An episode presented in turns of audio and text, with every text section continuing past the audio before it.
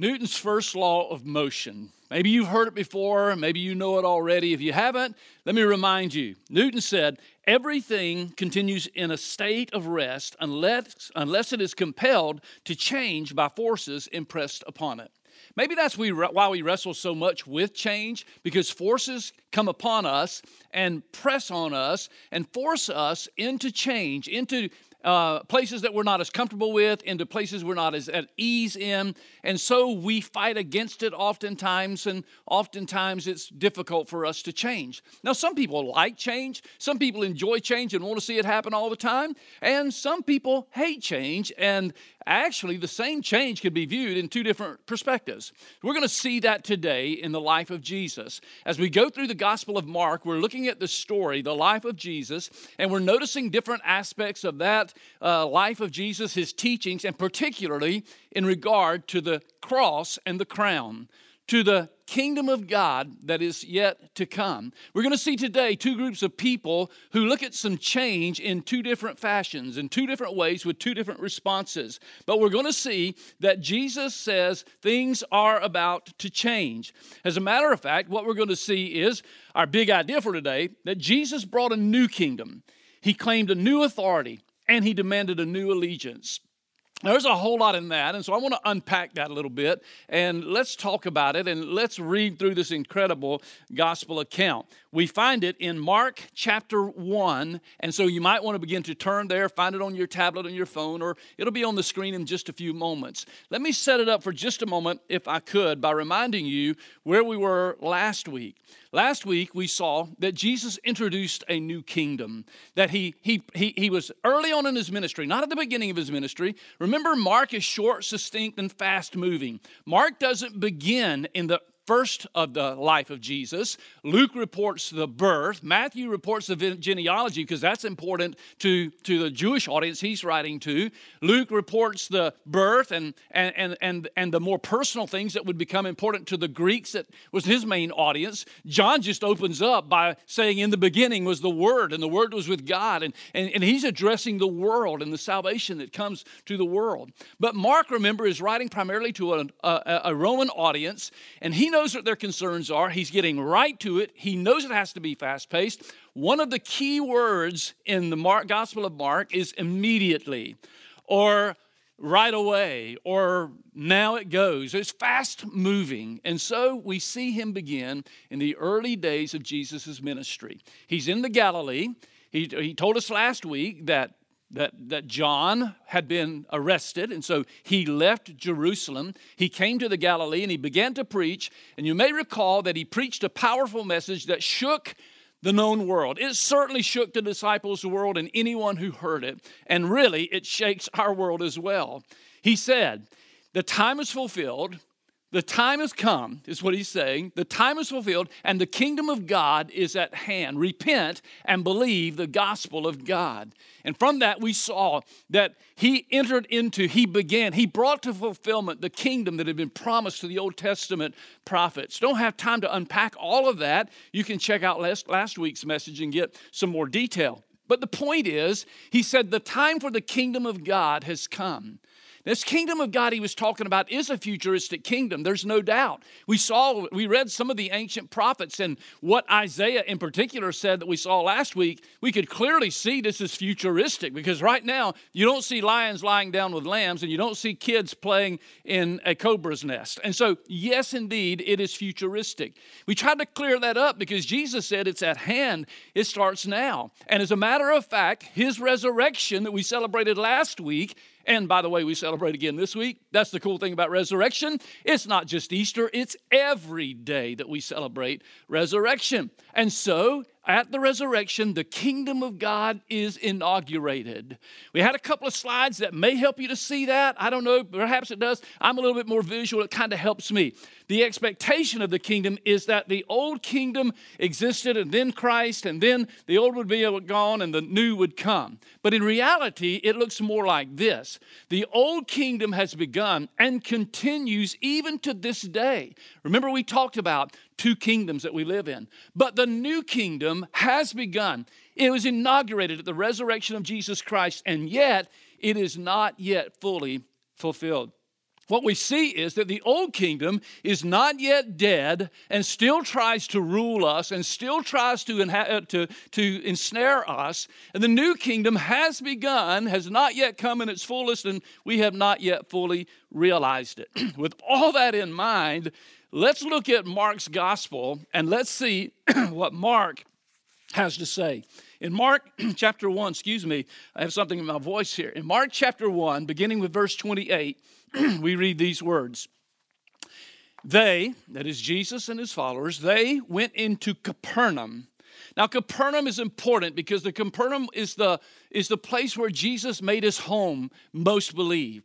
In the area of the Galilee, there are several little towns that dot the, the shores of the Sea of Galilee. In the northwest corner of the Sea of Galilee lies Capernaum. Peter lived there. James, John, Peter's mother is mentioned that lived there. And many believe that Jesus stayed in that house. So they went into Capernaum, and right away, okay, there's Mark. Immediately, right away, that's the idea, right away, he entered the synagogue on the Sabbath and began to teach. Now, let me stop a minute because you may not recognize a couple of those words.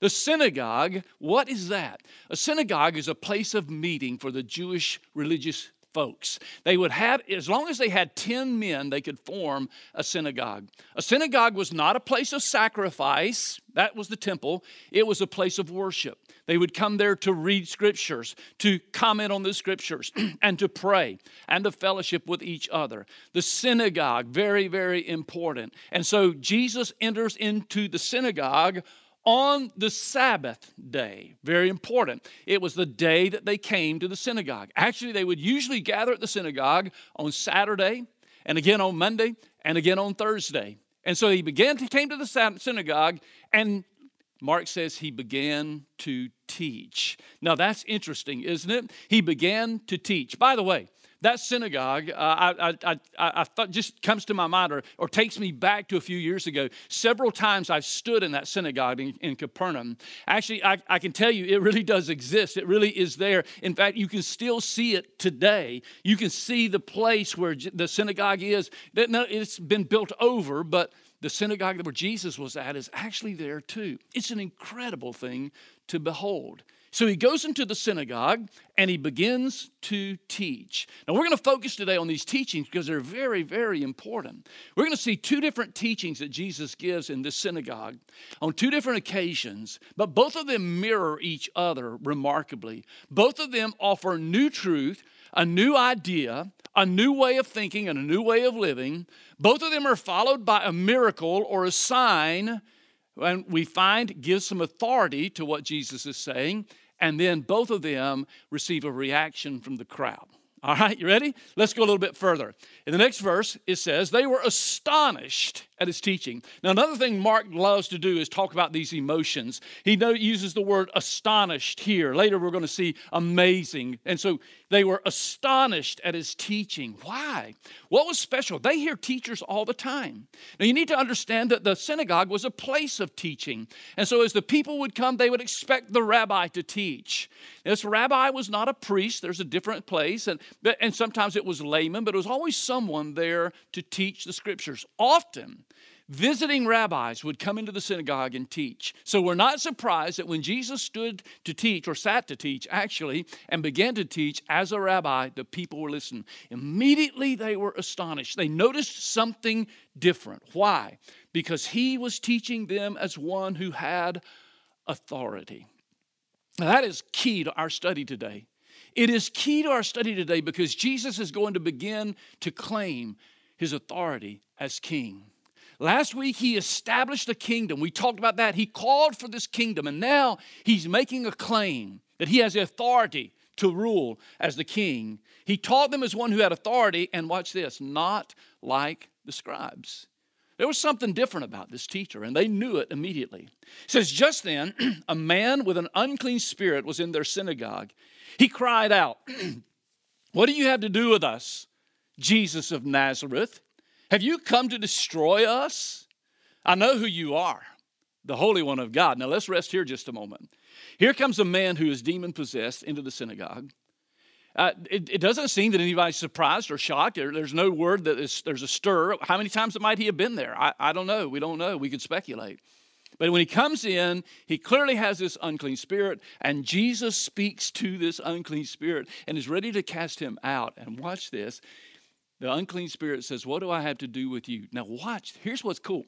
Jesus, he identifies him two ways Jesus of Nazareth and the Holy One of God. Immediately, that demonic spirit recognized the fullness of Jesus his humanity, Jesus of Nazareth, and his deity, the Holy One of God. What happens next? Jesus rebuked him, saying, Be silent, literally, be muted. Interestingly, it's the same word that he used when he spoke to the winds and the waves. we'll read that at another time, but some of you remember that story where Jesus was in the boat with the disciples and the storm came up and he rebuked the winds and the waves and he said, Be muted, be silent, be still. All the same idea. And come out of him. And the unclean spirit threw him into convulsions, shouted with a loud voice. Now, here's the point, and came out of him. The demonic spirit, who, who the others had no control over, now Jesus speaks to, and the spirit immediately obeys him and comes out. Read on. He says, They were all amazed. There it is again, astonished, amazed. They were all amazed. And so they began to ask each other, What is this? A new teaching with authority. He commands even the unclean spirits and they obey him.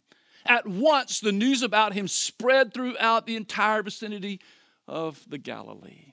So here we have this picture, right? Here we have this, this, uh, this important sequence that happens. Jesus comes and offers a new teaching, a miracle is performed, wherein the people can immediately recognize his authority to teach and to preach, and then they respond. And in this response, they begin to spread his fame everywhere.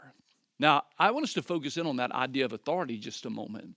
You see, when Jesus was speaking, it was not like the others. The others would often quote, maybe they might say Moses said, or Isaiah said, or another rabbi would say, maybe, maybe the rabbi Hillel would say. And they would quote someone. When Jesus spoke, he just spoke. Clearly, he didn't quote anybody.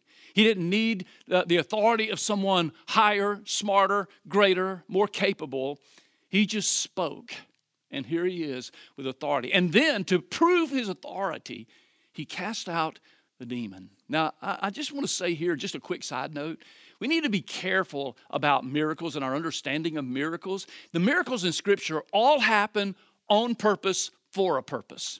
They all happen with a reason in mind. And Jesus used them in each case to teach something or to prove something or to speak of his authority as, in a greater sense, not so much over physical realm, but over the spiritual realm. Be careful of those who want to edify themselves, build up themselves. Be careful of those who want to profit from. Be careful of those who want to prove themselves from miracles. Or understand the authority that we have today is the authority that we enjoy from our Lord Jesus. So he's teaching and he's preaching and he's gathering the people. Now we're going to go a little bit fast forward into Mark, uh, into chapter 2 a little bit. We're going to go past some important events you can read later on your own. And I hope you're following our, leading, our reading plan um, that we put up before. I hope you're, you're walking along through other places. We can't cover everything. We're going to fast forward up to chapter 2 and we're going to see that Jesus is, call, is beginning to teach some major changes.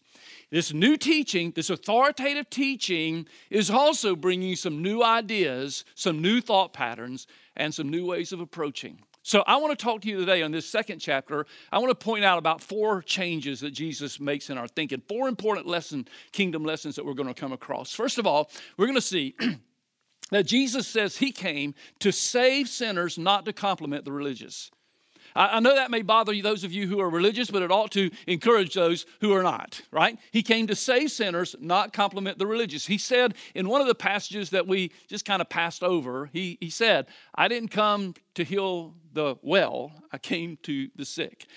Jesus came to replace sadness with gladness. We'll talk about that in a minute. He came to introduce the new, not to patch up the old. Really important truth. And he came to rescue sinners, not reinforce religion. All right, so let's begin to look at it. In chapter 2, we begin to read um, uh, in verse number 18. Let's read what he says. It says, Now, John's disciples and the Pharisees were fasting. You know about fasting. I don't have time to develop that, but fasting is some is in a religious sense is more than just as we often think of it as a, a fad diet or whatever. Okay, but they were fasting. People came and asked him, "Why do John's disciples and the Pharisees' disciples fast, but your disciples do not fast?" Now, the first thing I want you to see is they're asking a very important question and they're challenging something that has been in their tradition for many years. This is an old religion that dates hundreds and thousands of a thousand or more years early. The, this religion had the idea of fasting. There are places that we are commanded to fast at festivals, but the Jewish leaders, the Jewish religious leaders, had added to the burden. They had added to other ways of fasting, regular times of fasting, regular days of fasting, mournful fasting. Part of their legalism, by the way. The thing that we see huge in this whole account is the, the burden of legalism, the heavy burden of legalism. And now they're asking, so why is it? Why is it that, that your disciples are not fasting like the others do? Jesus is very clear, and he begins to, to, to, delve into this and talk about it in the next verses. Let's move on. What I want you to see is that Jesus came, the first thing we're going to see is that Jesus came to replace this sadness with a gladness of heart. He came to to, to bring a sense of gladness, to relieve them from their legalism. It says in verse uh, 19, Jesus said to them, The wedding guests cannot fast with the groom while the groom is with them, can they? As long as they have the groom with them, they cannot fast. But the time will come when the groom will be taken away from them, and then they will fast on that day. Jesus uses an illustration of a bridegroom. Now, they're very familiar with the connection of a bridegroom. They understand much about what's happening here. They understand the tradition, they understand the culture. And he says to them, Why would the friends of the bridegroom, why would they be sad when the bridegroom is still with them? Wait till the bridegroom's gone. And then they will rejoice. Now, many believe, most scholars believe, that there is a hint at his coming death and resurrection. But the point I think he's trying to make here is that he has come to replace sadness with gladness, that he's going to lift the burden of these traditions. He's going to leave, lift the burden of their religious thought. He's going to lift the burden of all the things that have weighted them down and said, wait a minute. You need to rejoice. Your Savior has come. The Messiah has come. We've entered into a new day, into a new kingdom. And there needs to be a new way of thinking. The groom has come. And by the way, they understood the language because they're ancient prophets. The, the scriptures that they read week after week in Sabbath on at the synagogue, their scriptures told of, of, of a relationship of Uh, of man of Israel and God as being like that of a husband and wife. That is, that Israel was married to God. And so, a, in that married state, Israel was to be faithful to God. In fact, many of the prophets said that Israel had committed adultery. Why? Because they had gone to be, to be faithful, to have a relationship with other idols, with other gods. And God said, You need to be faithful to me, one man, one woman, right? One lifetime.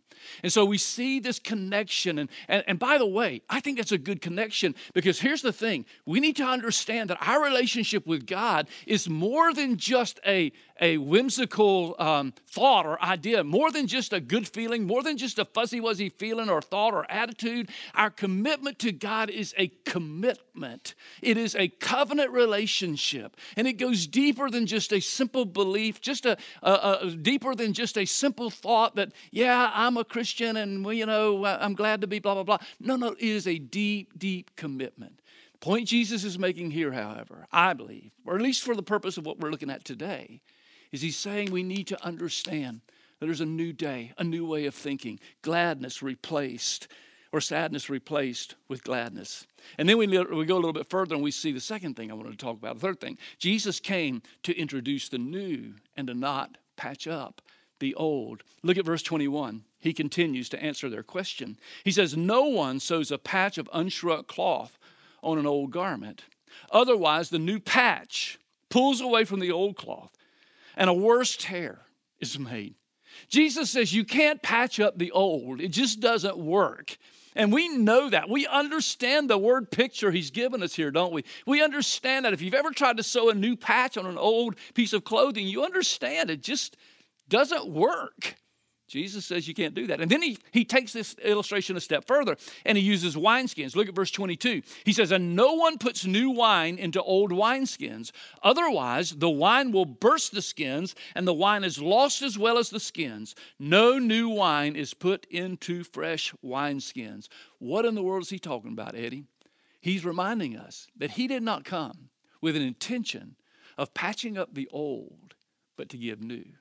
Now, man, am I tempted to chase rabbits here and just go all over with this thought because it can be applied and it's so relevant to us in so many ways. First of all, your life. Listen, he didn't come to patch up your old life, he came to give you a new life. He didn't come to just patch up and make you a better person, he came to make you a new person. You see, I hear people all the time who are confused and who say, Well, I'm trying, Pastor Eddie, I'm trying to get my life together. I'm trying to be a better person. I'm trying to become a good person. Listen, God doesn't want us to be a good person. He wants you to be a new person. He wants you to have new life in Christ. Frankly, it just doesn't fit to try to patch up the old. That's why so many struggle. Maybe you struggled. Maybe you understand exactly what I'm talking about. Maybe you've lived this thought before. Maybe you understand what I'm saying. The truth of the matter is, you can't fix up this old life. No matter how much you try to dress yourself up, it just doesn't work. Maybe it'll work for a day, maybe a week, maybe a month, maybe a year. But at some point, it fails. Why? Because you don't need to be a better person, you need to be a new person. He didn't come to patch up the old. And by the way, in a deeper sense, I'm convinced he's talking about the Jewish faith, the Jewish religion, the, the, this kingdom, the, this whole idea of kingdom that we're talking about. He didn't come to patch up the old kingdom, he came to bring new. He came to bring a new fresh start, a new kingdom. And this new kingdom would be very much different from the old. Very, very important. He didn't come to patch up the old, he came to make new. And then finally, I love these verses. Jesus came to rescue people, not reinforce tradition. Look what he says in verse 23. On the Sabbath, now that's key, underline. Remember we said, I don't know if I talked about the Sabbath earlier, so let me, let me refer to that real quickly. The Sabbath was a day of rest for the Jews. You remember, well, maybe you, you remember the Ten Commandments. Even if you're not a Bible scholar, you know about the Ten Commandments. And, and you know that right in the middle of those Ten Commandments is the command that, that to, to have a Sabbath, to, to, to not forsake or, or to not destroy or to not neglect the keeping of Sabbath, a day of rest, a day of worship worship, a day to honor God. And so it's very important for them. Well, guess what? There's very little in Scripture that defines what rest on the Sabbath looks like and what work on the Sabbath looks like. There's only a few references. But through the years of history, the Jewish rabbis, the teachers, began to put more and more restrictions. They began to define for themselves what free, what rest looked like, and define for themselves what work on the Sabbath looked like. And before long, they had their own tradition, and this tradition, unfortunately, became even more important than the truth. Now, listen, there's nothing wrong with tradition. We're not anti-tradition at all. But it is, it is wrong when we put tradition ahead of truth. And that's what was happening here tradition. On the Sabbath, he was going through the uh, grain fields, and his disciples began to make their way picking some heads of grain. The Pharisees said to him, Look, why are they doing what is not lawful on the Sabbath? Now, here we're talking about tradition. Lest you think that Jesus is breaking the law. Okay, hold on just a minute. Actually, I don't have a lot of time to explain it, but in, in that day and in that culture, it was okay for people, poor people, to walk through a grain field and harvest enough grain for food, for immediate food. They could not carry with them a bucket, they couldn't carry a sack, they couldn't carry anything to take that harvest out of the field, but they were allowed to eat. What they're referring to is the tradition, the law of the Sabbath, the tradition of the Sabbath from the elders. Why is he breaking tradition? He said. Now, I will tell you what, nothing stirs me any more than this because I have seen so many times when people today in our culture get more disturbed over breaking a tradition than they do over breaking the truth.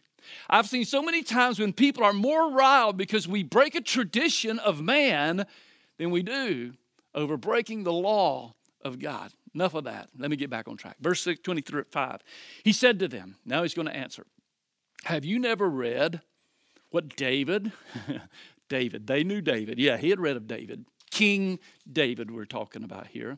Have you never read what David and those who were with him did when he was in need and hungry? How he entered the house of God in the time of Abiathar, the high priest, and, and ate the bread of the presence, which is not lawful for anyone to eat except the priest, and also gave some to his companions.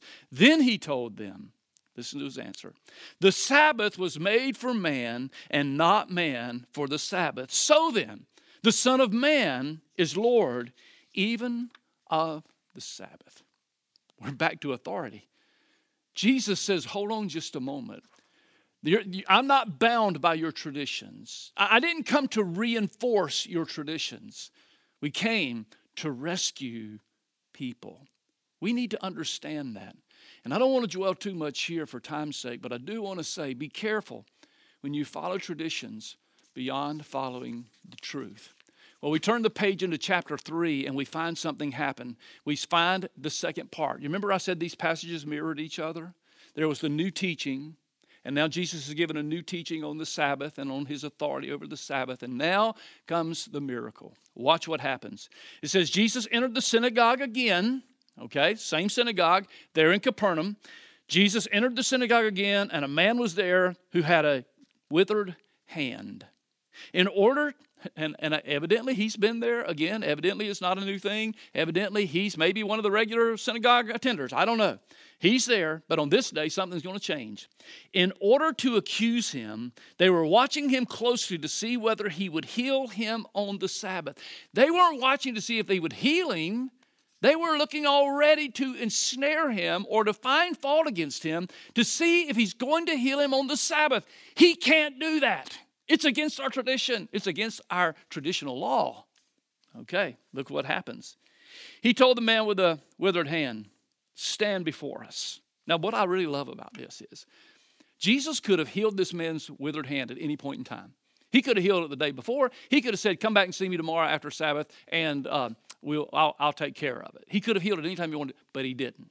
He didn't bow down to their tradition. He didn't bow, bow down to their accusations. He didn't bow, he's trying to teach them a lesson. He's trying to teach them there's new things coming. This new kingdom is different. And in this new kingdom, truth is more important than tradition. And people are more important than power. People are more important than programs, we might say today. People are more important than all these other things that you're worried about. He told the man, Stand before them. Verse 4 Then he said to them, Is it lawful to do good on the Sabbath or to do evil? In other, what's your tradition say? That's what he's saying. To do evil or to save a life or to kill. But they were silent. After looking around at them with his anger, he was grieved at the hardness of their hearts. You know what? I, I, I was so tempted to go off here, but you know what? He, he was grieved because they missed the point. They missed the point. There are so many places that we've missed the point today. I, I, can't go through those. Think about that a little bit. Chew on that a little bit this week. Places where we just miss the point. He was grieved at the hardness of their hearts and told the man, Stretch out your hand. So he was stretched it out, and his hand was restored. There's the miracle. Now, the response. Immediately, there's our word, there's Mark again. Immediately, the Pharisees went out and started uh, plotting with the Herodians against him how they might kill him. So some liked the change and some didn't. the change for the early crowd that we saw earlier in the first chapter, you know, they were all on board. They were amazed, they were astonished, and they couldn't wait to tell all their friends about this guy. The second crowd, not so much. They didn't like the changes, they didn't like the new direction, and so they immediately began to think, how can we do away with this king, this prophet, this rabbi? Truth of the matter is, the kingdom of God is going to rub us. The kingdom of God is going to bring change. It's going to bring change in our thoughts and our ideals and our ideologies. It's going to bring change in our actions. As a matter of fact, it's going to affect our heart, it's going to affect our mind, and it's going to change our behavior, what we do. Why? Because just as Jesus established uh, or called out and, and, and declared a new kingdom, just as he has claimed authority as the king, he has also demanded an allegiance of his people. And that allegiance is that we must live in this kingdom now. We must submit to King Jesus now. We have to live for him now. He is already king. We are already uh, invited to be his subjects, and now is the time for us to move. Well, I've got to bring this in for a landing, so let me give you a takeaway from today. I think it's important that we understand that a new allegiance demands a new way of living. It's great to learn about the kingdom. I'm glad you're excited to hear about the kingdom, but it's important that we learn how to live in the kingdom. How we learn that we learn about kingdom living and the changes that it brings, the changes in our ideas, our thoughts, our convictions, and our path. That's going to be coming in the weeks ahead. We've got six more weeks of this great study in which we can unpack some of this kingdom living ideas. New Testament scholar N.T. Wright said something that struck us this week. I'd like to share with you. He says, What Jesus is doing can't be fitted in the existing ways of thinking and living. If people try to do that, they'll have the worst of both worlds. He's saying you can't have your foot in one kingdom and the other kingdom. You can't ride the fence. You can't have your foot in the old kingdom and the new kingdom. If you do, and some of us do, you're miserable. You're going to be extremely miserable. And then he said, when God is doing new things, we should join the party, not grumble because the new wine is threatening to burst our poor old bottles. In other words, instead of crying over change and saying, we just don't want to go there, we ought to join the party. We ought to join in to what God is doing. Henry Blackaby put it this way Henry Blackaby said, Look to see where God is at work. And when you see where God is at work, join Him in the process. He has invited you to join. Now, let me wrap it up with this thought. First of all, Maybe the best news for some of you that came out of this message today is that God is inviting you to be a part of His kingdom.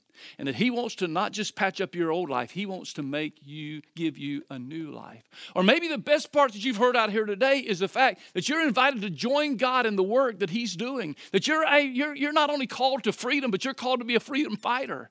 That you're not only just called to have your name on a register, you're called to the work. Listen, the kingdom is not the church at work, but God at work through the church. And you're invited. So today, you can take advantage of either of those invitations. Today, you can come to Christ and say, Yes, Lord, I want to be a part of your kingdom. There are people right now waiting to help you with that. There are people right now waiting to pray. All you have to do is click on that spot on your on the website or on, on, on whatever um, platform you're looking at right now. But there's people waiting to pray for you, waiting to help you understand how you can become a part of that kingdom. And you can do that right now. It's your choice. Or if you're already part of this kingdom, you can take your foot out of the old kingdom, put it in the new kingdom completely, jump in, dive in, and become a freedom fighter, become a part of what God is doing in this kingdom work. It's your choice, and you can make it right now. Heavenly Father, thank you for giving us this moment today to look into your word. I pray that right now you'll steer hearts to make the right decision.